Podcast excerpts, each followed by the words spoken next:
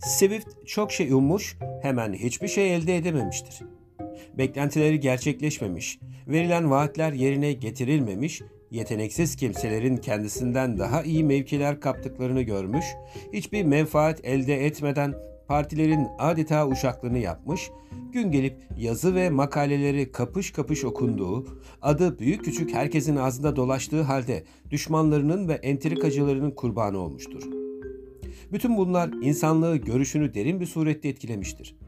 Londra'da 1700 ile 1713 arasında politikacıları, bakanları, saray adamlarını, insanların bütün zayıf yönlerini yakından incelemiş, o zaman gerçekten korkunç bir hal almış olan parti ve din kavgalarının iç yüzünü görmüş, hiç kimsenin içten olmadığı sonucuna varmış, toplumun çok çürük temellerine dayandığını anlamıştır.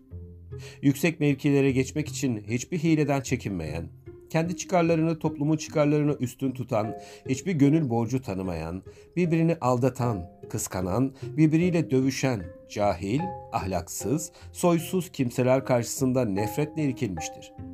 Swift şunu anlamıştır ki, insanlık bu yolda yürüdükçe kurtuluş umudu yoktur. Ona bu yolun ne kadar yanlış olduğunu, bu yolu değiştirmesi gerektiğini göstermek gerekmektedir. İşte Swift, Londra'dan bu duygu ve düşüncelerle ayrılmıştır. İrlanda'ya dönen Swift burada yoğun bir şekilde yazmaya devam etmiş ancak yaşlandığı için şiddetli baş ağrıları ve baş dönmeleri de artmıştır.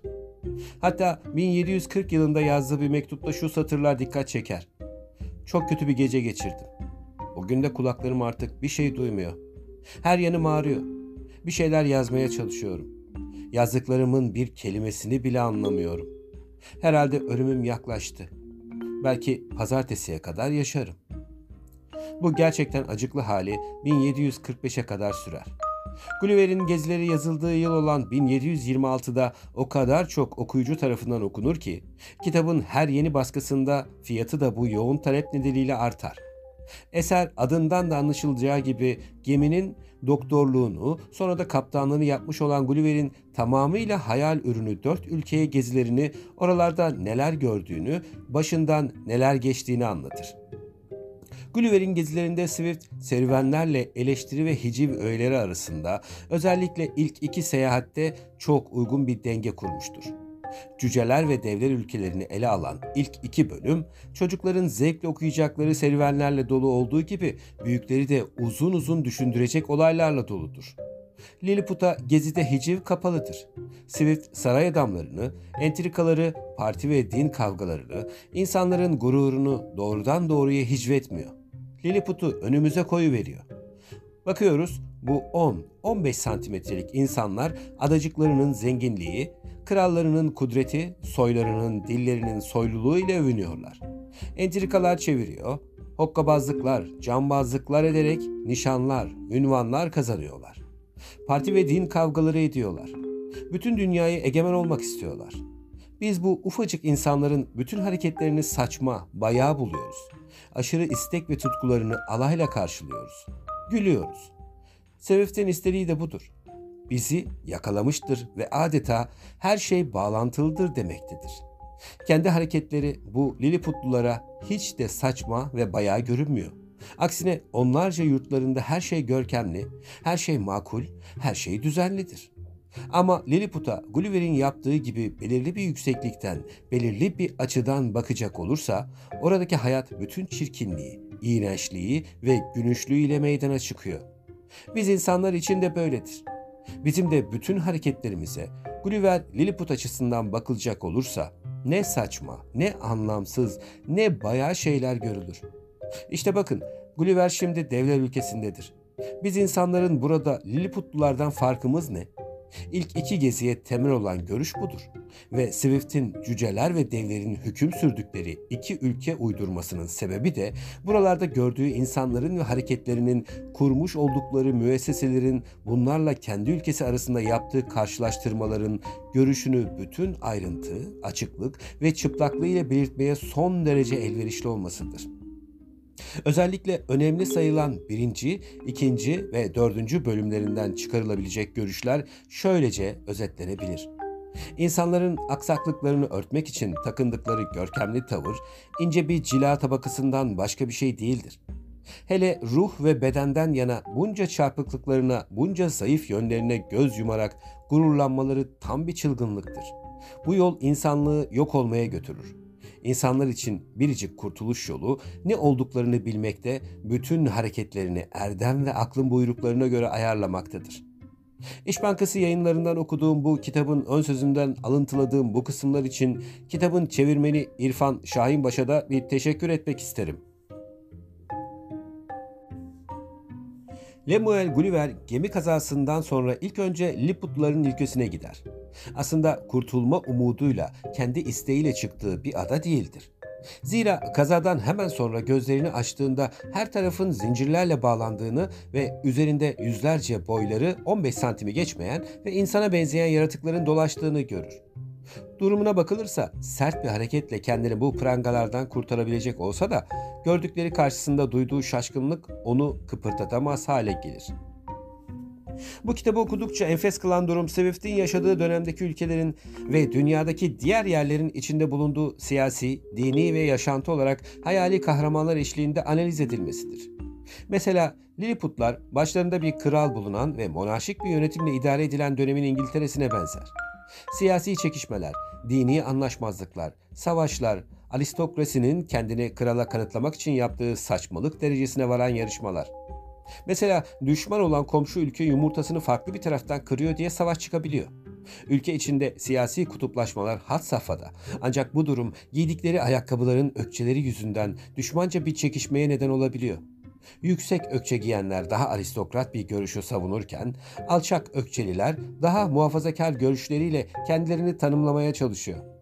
Ölülerini baş aşağı gömen bu diyarın yaşayanları insanların 11 bin ay sonra tepetaklak olan dünyada tekrar dirileceklerine, ayaküstü uyanacaklarına inanıyor.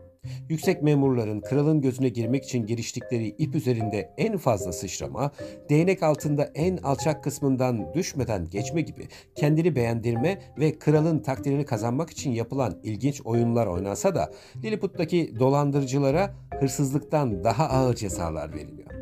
Zira bir insan hırsızlığı farklı sebeplerle yapabilir ama dolandırıcılık yapmak için kötü bir kişi olması gerektiğine ve bu kötülüğün cezalandırılması gerektiğine inanılıyor. Mesela iyilik yapan birine kötülük yapan bir kişinin ona hiç iyilik yapmayanlara da kötülük yapacağına inanılıyor ve o kişi idamla cezalandırılıyor. Lilliput'ta eğitime çok önem veriliyor. Kız ve erkek çocukları mutlaka doğru bir şekilde eğitilmeli ve gelecekte bu eğitimlerine göre yaşantılarını devam etmelidir. Çocuklar eğitim hayatı boyunca erkekler 15, kızlar ise 12 yaşına kadar ki bu Gulliver'e göre 22 ve 18 yaşlar oluyor. Sürekli öğrenme ve meşgul olmakla geçen bir zamanı kapsar. Lilliput'ta dilencilik diye bir şey yoktur.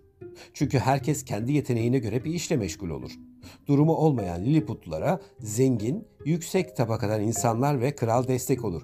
Böylece bu yokluk ihtiyacı giderilir. Ancak birçok ülkede yaşanan yönetimsel kıskançlıklar Gulliver'in de başına gelir.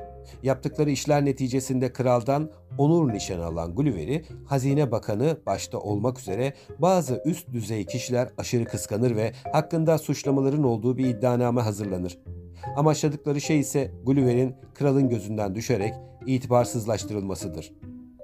9 ay Lilliputların ülkesinde yaşadıktan sonra bu suçlamalar karşısında oradan kaçmak zorunda kalan Gulliver'in kaderi ikinci gezisi olan Brobdingnag'a doğru yelken açmasına neden olur. Yani kendisinin cüce diğerlerinin dev olduğu başka bir maceraya. Sinek kadar kuşların diyarından, üç öküz büyüklüğünde kedilerin, dört fil büyüklüğünde köpeklerin mekanına hoş geldiniz.'' Aslına bakarsanız Gulliver tıpkı yazarı olan Jonathan Swift gibi her türlü bahtsızlığı yaşamış gibi görünüyor. Önceki yolculuğu maddi imkansızlıklar yüzünden olsa da macerası ve hayalperest yapısı ikinci yolculuğa çıkmasını tetiklemiş gibi. Rollerin değiştiği bu macerada ilk yolculuktan dersini alan Gulliver, devlere daha temkinli yaşarak Brobdingnag'dan kurtulmanın yollarını arıyor. Gulliver'in yolu tıpkı Lilliput'ta olduğundaki gibi Brobdingnag'dan da kral ve kraliçelerle kesişiyor. Uzağı fazla seçemeyen cüceler kendilerini fazla önemserken yakınındakileri önemsemeyen devler ise kendilerini olduklarından daha büyük sanıyorlar. Bu macerada Brobdingnag kralı ve kraliçesi Gulliver'le özel olarak ilgilenir. Özellikle kral onun gerçekte yaşadığı yeri oldukça merak ederek o yer hakkında bir sürü soru sorar. Ülkesi nasıl yönetiliyordur? Kendileri gibi yemeğe içmeye düşkünler midir? İnsanları barışçıl ve adil midir? Mümkün olan en içten haliyle bu sorulara cevap veren Gulliver, bu sayede devlerin arasında korunaklı bir hayat sürer. Gulliver kendine yapılan bunca iyiliğe karşı bir keresinde krala bir ödül vermek ister ve ona ateşli bir silah nasıl yapılır en ince ayrıntısına kadar anlatıp hediye etmeyi planlar. Fakat kral duydukları karşısında dehşete kapılır ve bir daha bu tip tehlikeli konuları anlatmasında men eder. Brobdingnank'ta yaşayanlar dev gibi kocaman oldukları halde işlerinden kötü düşünceler geçirmeyen, hayatın daha çok dinamik ve akılcı tarafını görmeye çalışan oldukça hümanist bir halk. Zaten bunu Gulliver'e olan yaklaşımlarından da anlayabiliyoruz. Ama yine de orada da gösteriş ve gösterme merakının olduğunu, aralarında bazen çekememezlik yüzünden problemler yaşandığını da görürüz. Gulliver'in yaşadığı talihsizlikler burada da onu bulur. Hayatı yine bir talihsizlik sonucu, özel olarak onun boyutlarında yapılan etrafı korunaklı odanın çıktıkları bir gezide normal boyutlarından çok daha büyük bir kartalın kaçırması sonucu tehlikeye girer. Bu kaçırılma sonucu Bropniknank'tan ayrılmak zorunda kalan kahramanımız Kartal'ın pençesinde kurtulup denize düşer. Ve bu düşüşten Gulliver'i içinde kendi ebatları gibi normal insanların olduğu bir gemi fark ederek kurtarır. Tabi bu kurtuluş sonrası Gulliver nesnelerin ve insanların boyutlarını algılamakta oldukça zorlanır.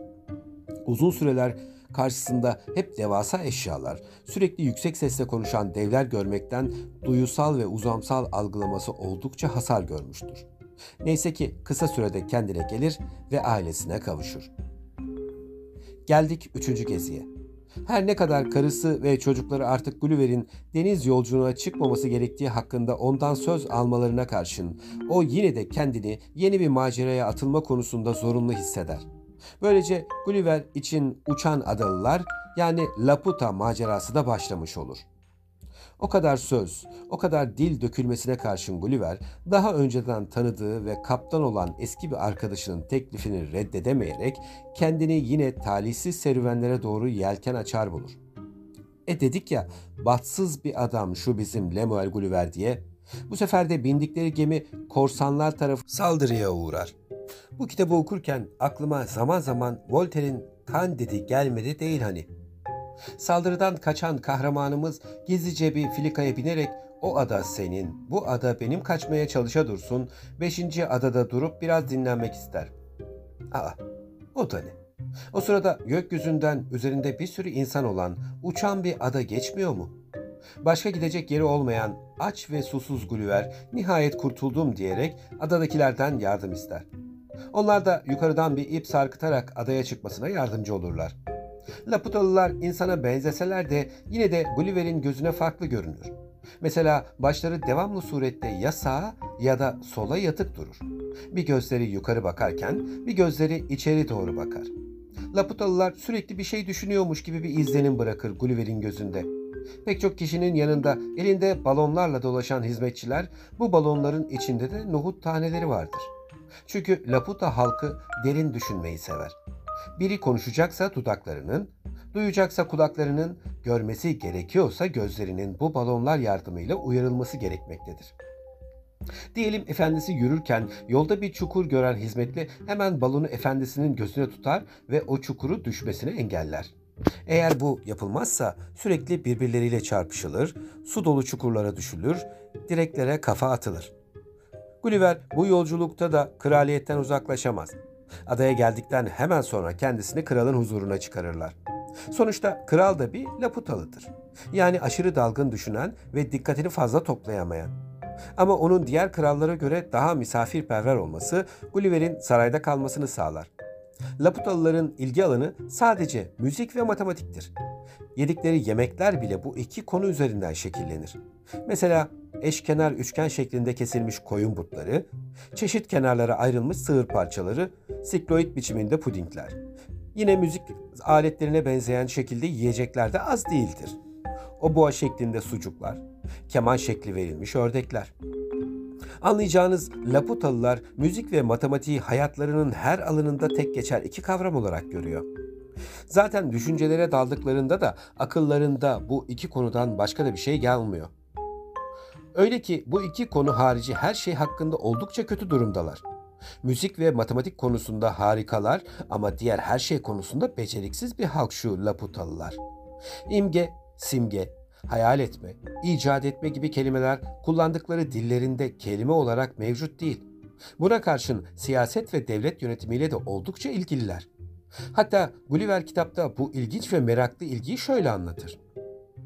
Benim asıl hayret ettiğim ve bir türlü sebebini açıklayamadığım şey bunların ilginç haberlere ve siyasete olan derin ilgisidir. Halkı yönetme işlerini anlamak istiyorlar. Devleti ilgilendiren sorunlar üzerinde yargılar yürütüyorlar. Bir partinin fikirlerini en ince ayrıntısına kadar şiddetle tartışıyorlar. Ben aynı eğilimi Avrupa'da tanımış olduğum birçok matematikçide de gördüm. Bununla beraber bu iki bilim arasında en küçük bir benzerlik bile bulamadım. Kim bilir bunlar belki de en küçük dairede de en büyük dairedeki kadar derece olduğunu göz önünde tutarak dünyanın düzenlenme ve yönetimi için bir küreyi ele alıp döndürmekten daha fazla ustalık gerekmediğini sanıyorlardır. Ama ben bu halin daha ziyade insan doğasına özgü olan bir aksaklıktan ileri geldiğini sanıyorum. Bu aksaklık hiç ilgimiz olmayan ve çalışma ya da doğa vergisiyle anlamaya en az elverişli olduğumuz şeylere karşı bizi daha meraklı kılıyor. Boş bir gurura kapılmamıza neden oluyor. Sürekli birbirleriyle kavga eden Laputalılar bir türlü aynı fikirde buluşamıyorlar. Üstelik tartıştıkları konular o kadar basit ve o kadar yüzeysel ki.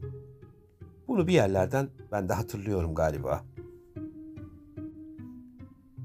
Gulliver'in Laputa macerası uçan ada kısmından inip Laputa'ya bağlı bulunan diğer şehirlere devam ediyor. Sonra bir yolunu bulup önce Japonya'ya, oradan Hollanda'ya ve yine oradan da İngiltere'ye gitmeyi başarıyor. Gulliver için çok bahtsız bir insan dedik ama aynı zamanda oldukça akıllı ve çabuk öğrenen bir kişi olduğunu da söylemeden geçmeyelim. Gittiği her yerde bulunduğu yerin dilini, adetlerini, zaaflarını ve güçlü yanlarını oldukça hızlı öğrenmesi ve bunlara çabucak adapte olması onu her seferinde evine döndüren en önemli özelliği gibi görünüyor. Ve nihayet geldik son yolculuğa ve son maceraya.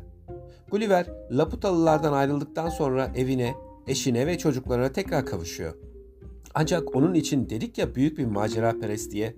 Bu sefer de bir gemiye doktorluk yapmak için değil de tamamen o geminin kontrolünü sağlayan birinci kaptan olarak biniyor. Yolculuğun ortalarında eksilen tayfa ihtiyacı için ki muhtemelen denizin ortasında durduk yere bu tayfalar neden eksilir diye sormazsınız sanırım. Bir bölgeden yeni tayfalar kiralıyor. Lakin Az zaman sonra onların aslında birer haydut, birer korsan eskisi olduklarını anlıyor ama yerleşik mürettebatı da kendilerine uyduran bu haydutlar kaptana karşı isyan başlatıp Gulliver'i odasına kilitliyor. Ve yine tahmin edersiniz ki yaşanan bu talihsizlik neredeyse onun ölümüne neden olacakken adamlar fikir değiştirip onu bir adaya bırakarak terk ediyorlar. Ah be Gulliver, ne çektin be anacığım. Adaya bırakıldıktan sonra en azından bir yerli bulurum umuduyla dolaşmaya başlayan Gulliver açık bir alana geldiğinde orada bulunan atları görüyor. Herhalde adanın sahiplerinin kullandıkları binek hayvanları diye düşünüyor ilk önce. Ancak işlerinden biri gelerek onu dikkatlice incelemeye başlıyor. Bir yandan Hoyniyim diye sesler çıkaran bu yaratık önce Gulliver'i korkutsa da sonrasında kendini takip etmesini işaret ederek Gulliver'i yaşadıkları yere götürüyor. Ha bu hikayede daha fazla ne gibi gariplikler yaşanır diye düşünürken şimdi de karşımızda Hoynimler çıktı. İnsan bu kitabı okurken nasıl olur da yıllar sonra bir çocuk kitabı olarak algılanmaya başlamış diye düşünmeden edemiyor. Neyse biz gezimize devam etsek iyi olacak. Yoksa zamanla içeriğinde yetişkinlerin anlatıldığı kitapların nasıl, ne zaman ve neden çocuk klasiklerine evrildiğini tartışmak zorunda kalacağız. Atın peşinden giden Gulliver, Hoynimlilerin aslında adanın gerçek sahipleri olduğunu kısa sürede anlıyor. Hatta aralarında konuştuklarına şahit olan kahramanımız daha önceki gezilerinden kendisinin de dil konusunda oldukça yetenekli olduğunu bildiğimiz için yavaş yavaş dillerini çözmeye başlıyor. Zamanla öğrendiği Hoynim dilindeki kelimelerle efendi diye hitap ettiği atla sohbet etme seviyesine kadar geliyor. Lakin Gulliver sadece insanların bildiği bazı kavramları efendisine anlatmakta oldukça zorlanıyor. Bir keresinde yalan kavramı hakkında konuşan ikili fikir birliğine varamaz. Zira Hoynilerin dilinde kuşkulanmak, inanmak ve yalanlarla insanları kandırmakla ilgili kelimeler yoktur. Hatta kitabın bir yerinde bu konu hakkında şöyle bir kısım geçer. Hatırlıyorum, efendimle birçok kere dünyanın başka yerlerindeki insanların niteliği üzerinde konuşurken sırası gelmiş, yalan gibi bir şeyi yanlış olarak gösterme gibi şeylerden söz etmiştim. Çok keskin bir anlayışı olmakla beraber bunların ne demek olduğunu ona bin bir zahmetle anlatabilmiştim. Şimdi düşünüyordu. Dilin faydası birbirimizi anlamak ve olup bitenler hakkında bilgi edinmekti. Eğer biri olmayan şeyi söylerse bu amaçlar ortadan kalkmış olurdu. Çünkü o zaman onu anlıyoruz denemezdi. Bilgi almaktan çok uzak olduğumuz gibi bu hal bizi bilgisizlikten de kötü bir duruma sokuyordu. Beyaz olan şeyin siyah, uzun olan bir şeyin de kısa olduğuna inandırılıyordu. Efendim bir ülkenin başka bir ülkeye savaş açmasının olan sebep ve etkenlerini sordu. Bunların sayılamayacak kadar çok olduğunu ama başlıcalarından birkaçını bildireceğimi söyledim. Bazen idareleri altındaki toprak ve halkla yetinmek bilmeyen hükümdarların tutkusu, bazen kötü yönetimlerine karşı şikayetlerini haykıran halkı susturmak ya da oyalamak için efendilerini savaşa sürükleyen bakanların ahlak bozuklukları bu sebeplerdendi. İnanç ayrılıkları milyonlarca cana mal olmuştu. Örneğin et mi, ekmek mi, yoksa ekmek mi, etti. Bir meyvenin suyu kan mı idi yoksa şarap mı? Islık çalmak, düşkünlük müydü yoksa erdem mi? Bir ağaç parçasını öpmek mi yoksa ateşe atıp yakmak mı daha iyiydi? Giysi için en uygun renk hangisiydi? Siyah mı, kırmızı mı, gri mi?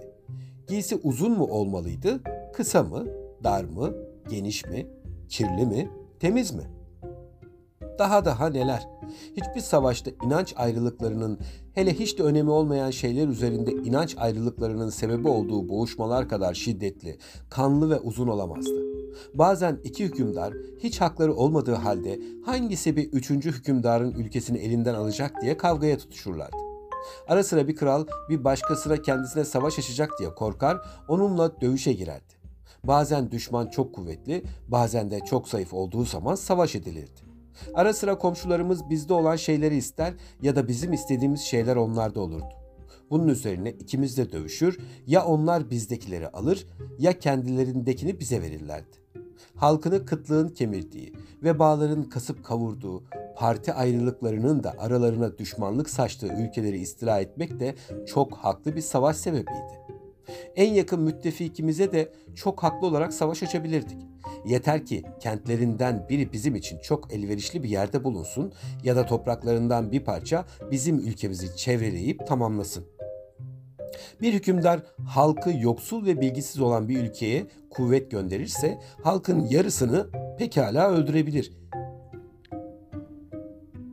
Geriye kalanları da uygarlaştırmak ve barbarca yaşayışlarını düzeltmek için pekala köle edebilirdi. Bundan başka krallara yakışır, onurlu ve sık sık görülen bir şey daha vardı ki o da şuydu. Bir hükümdar istilaya karşı koymak için başka bir hükümdarın yardımını ister. O da istilacıyı kovduktan sonra yardımına koştuğu hükümdarın ülkesine konar, onu öldürür, hapsettirir ya da sürerdi. Akrabalıkla olan ittifaklar da sık sık savaşlara yol açardı ve hükümdarların akrabalıkları ne kadar yakınsa birbiriyle dövüşmeye o kadar yatkın olurlardı. Yoksul uluslar aç, zengin uluslar da gururluydu. Açlık ile gurur da hiçbir zaman bağdaşamazdı. Bu kitabın hala çocuk edebiyatı olarak değerlendirilmesi gerektiğini düşünüyor musunuz? Sizce de Jonathan Swift inanılmaz bir eser bırakmamış mı bizlere? Gerçi yazarın kendi gerçek hayatını düşündüğümüzde adeta Gulliver gibi bir oraya bir buraya savrulmuş olması, çevresini sürekli Lilliput cüceleri gibi sadece kendine odaklı kişilerin, Brobdingnaglılar gibi en yakınındakilere bile görmeyen ama devasa olduklarını zannederek bunu yeterli bir özellik olduğunu düşünenlerin, Laputalılar gibi sadece belli konulara odaklanıp geriye kalan hiçbir şey öğrenmeyen ve öğrenmekte istemeyen kişilerin sardığını söyleyebiliriz. Onun Hoynimler gibi kendi doğal dünyasında hiçbir kötülüğe bulaşmamış atların yaşadığı bir dünya özlemi çektiği çıkarımını da sanırım yapabiliriz. Gelin bir kez daha Gulliver'e kulak verelim. Efendim yerlerine yiyecek yetiştiremeyen bir ülke gerçekten kısır bir yer olmalıdır dedi. Ama asıl hayret ettiği şey o tanımladığım geniş toprak parçalarında hiç su bulunmaması ve halkın su bulabilmek için deniz ötelerine gemiler göndermek zorunda kalmasıydı.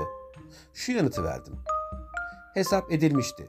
Ülkemde o benim sevgili yurdumda yerlerin yiyebileceğinden 3 kat daha fazla yiyecek yetişiyordu. Gene gerektiğinden 3 kat fazla. Bazı tanelerden çıkarılan, bazı ağaçların meyvelerinden sıkılan, içimi çok lezzetli içkilerimiz de vardı. Rahat rahat yaşamaya elverişli başka şeylerdi. Ama erkeklerin zevk aşırılıklarını ve ölçüsüzlüklerini, dişilerin de gururunu doyurmak için bize gerekli olan şeylerin çoğunu başka ülkelere gönderiyor, karşılık olarak da hastalık, düşkünlük ve çılgınlık tohumları getiriyordu. Aramızda paylaşıyorduk bunları da. Pek doğal olarak da halkımızın çoğu hayatlarını kazanmak için şu çarelere başvurmak zorunda kalıyordu. Dilenmek, çalıp çırpmak, birbirini aldatmak, yalan yere yemin etmek, ona buna yaltaklanmak, onu bunu ayartmak, sahtekarlık etmek, kumar oynamak, yalan söylemek, etek öpmek, onun bunun gözünü yıldırmak, oyunu satmak, yazı karalamak, yıldız gözlemek, zehirlemek, fahişeliğe sapmak, döneklik etmek, iftiralarda bulunmak, zındıklığa kalkışmak. Daha sonra efendim devlet yönetimi hakkında sorular sordu. Ben de ona devletin başında bulunan bir başkan tarafından yönetildiğini söyledim ve şöyle devam ettim. Başbakan hiç neşe ya da üzüntü, sevgi ya da nefret, merhamet ya da öfke duymayan bir yaratıktır. Bütün tutkusu zenginlik, iktidar ve ünvan elde etmek için gösterdiği şiddetli bir istekten başka bir şey değildir. Sözlerini ne düşündüğünü açığa vurmaktan başka her yolda kullanılır.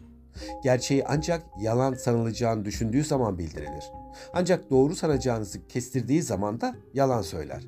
Bir kimseyi arkasından fena halde çekiştirdi mi o adam muhakkak yükselir. Ama tutar da sizi yüzünüze karşı ya da başkalarını övmeye başlarsa artık sizin için umut yok demektir. Elde edebileceğiniz en kötü lütuf da vaattir. Hele bunu yeminle kuvvetlendirirse o zaman her akıllı kimse bütün umudunu keser, çekip gider. Bir adamın başkan olabilmesi için üç çare vardır ya bir yolunu bulup karısını, kızını ya da kız kardeşini kullanır, ya mevcut başkana ihanet edip ayağını kaydırır ya da millet meclislerinde saraydaki ahlak bozukluklarına karşı şiddetli bir tepki gösterir. Ama akıllı bir hükümdar daha ziyade bu üçüncü yolu seçenleri hizmetinde kullanmak ister. Çünkü böyle tepki gösteren efendiler hükümdarlarının istek ve tutkularına köle olup boyun eğmeye en yatkın kimseler olduklarını göstermişlerdir. Bütün görevler başkanların emrinde olduğu için bunlar senato ya da büyük meclisin çoğu üyelerine bu görevleri peşkeş çekerek iktidar mevkiinde tutunurlar. Sonunda devlet bakanlarının dokunulmazlık yasası denen bir kaçamakla kendilerini her türlü hesap vermeye karşı güvenceye alıp dağarcıklarını ulustan soyduklarıyla doldurarak devlet hizmetinden çekilirler. Hoynimler arasında yaşadıkça daha iyi hissetmeye başlayan Gulliver'in sağlığı gayet iyi, kafası rahattı. Herhangi bir hainlik ya da sadakatsizlikle karşılaşmadan, ne açık ne de gizli bir düşmanın kötülüğüne uğramadan, birilerinin kayırması için yaltaklık yapmak zorunda olmadan ve rüşvet vererek işini gördürme ihtiyacı hissetmeden mutlu bir şekilde yaşıyor. Fakat sonuçta oradan ayrılması gerektiğini de çok iyi biliyordu. Lemuel Gulliver ülkesine geri döndüğünde artık eskisi gibi biri olamayacağını anlıyor.